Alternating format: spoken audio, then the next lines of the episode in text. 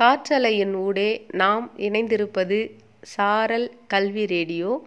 உங்களுடன் இணைந்திருக்கும் நான் தமிழ்ச்செல்வி ஆசிரியர் ஊராட்சி ஒன்று நடுநிலைப்பள்ளி ஒசூர் தமிழ் கிருஷ்ணகிரி மாவட்டம். வணக்கம் குழந்தைகளே. பாடும் வானம் பாடீஹா. பாடும் வானம் பாடீஹா. என்னடா இது? டீச்சர் கதை சொல்லாமல் பாட்டு பாடுறாங்களேன்னு யோசிக்கிறீங்களா? இல்லை. இன்றைக்கும் நான் உங்களுக்கு ஒரு கதை தான் சொல்ல போகிறேன் அதுவும் வானம்பாடி பற்றி ஒரு கதை சொல்ல போகிறேன் வாங்க கதைக்குள்ளே போகலாம் ஒரு ஊரில் ஒரு வேடன் இருந்தான் அந்த வேடன் வேட்டையாட போகும்போது ஒரு வானம்பாடி பறவையை பார்த்தான் அந்த வானம்பாடி பறவை தன்னை வந்து வேடன் குறி வைக்கிறான் அப்படிங்கிறத கவனிச்சிடுச்சு. அதனால் அது வேகமாக பறந்து போய் மறைஞ்சிக்கிச்சு. ஆனால் இந்த வேடனும் விடுறதா இல்லை. மறுபடியும் துரத்திக்கிட்டே இருந்தான் அதனால் அது பறந்து பறந்து அடர்ந்த காட்டுப்பகுதிக்கு போயிடுச்சு.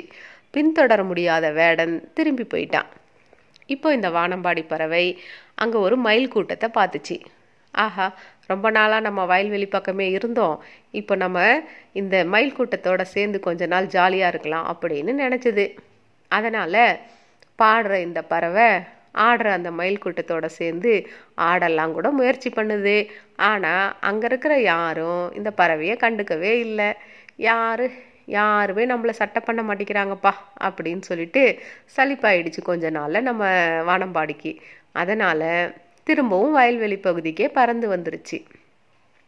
நம்ம வானம்பாடியோட ரொட்டீன் என்னென்னா கிடைக்கிற புழு பூச்சிகளெல்லாம் சாப்பிட்டுட்டு ஜாலியாக பாட்டு பாடி சுற்றிக்கிட்டு இருக்கிறது தான் இப்படியே கொஞ்ச நாள் வந்து சந்தோஷமாக இருந்துச்சு வானம்பாடி பறவை.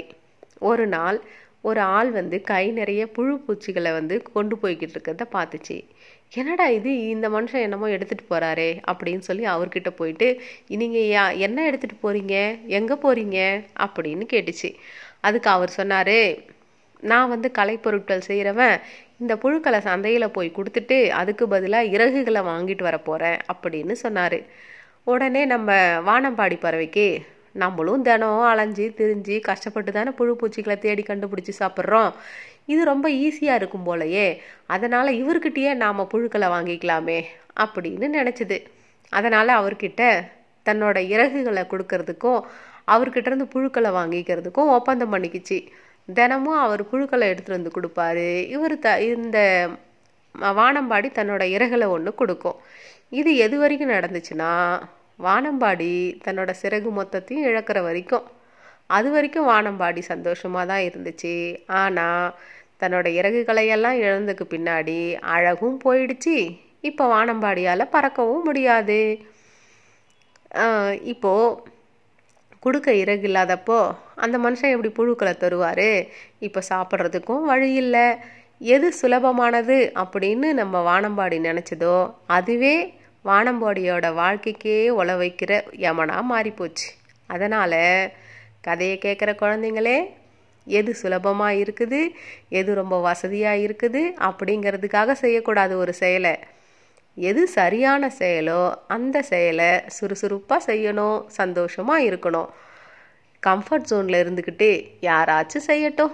நமக்கு என்ன அப்படின்னு இருக்கக்கூடாது. ஏன்னா சில சமயம் நம்ம எதுவுமே பண்ணலைன்னா கூட நல்லது நடந்துக்கிட்டு இருக்கோம் ஆனால் அது வேற யாரோ ஒருத்தரோட உழைப்பில் கிடைக்கிற மிச்சம் எச்சம்.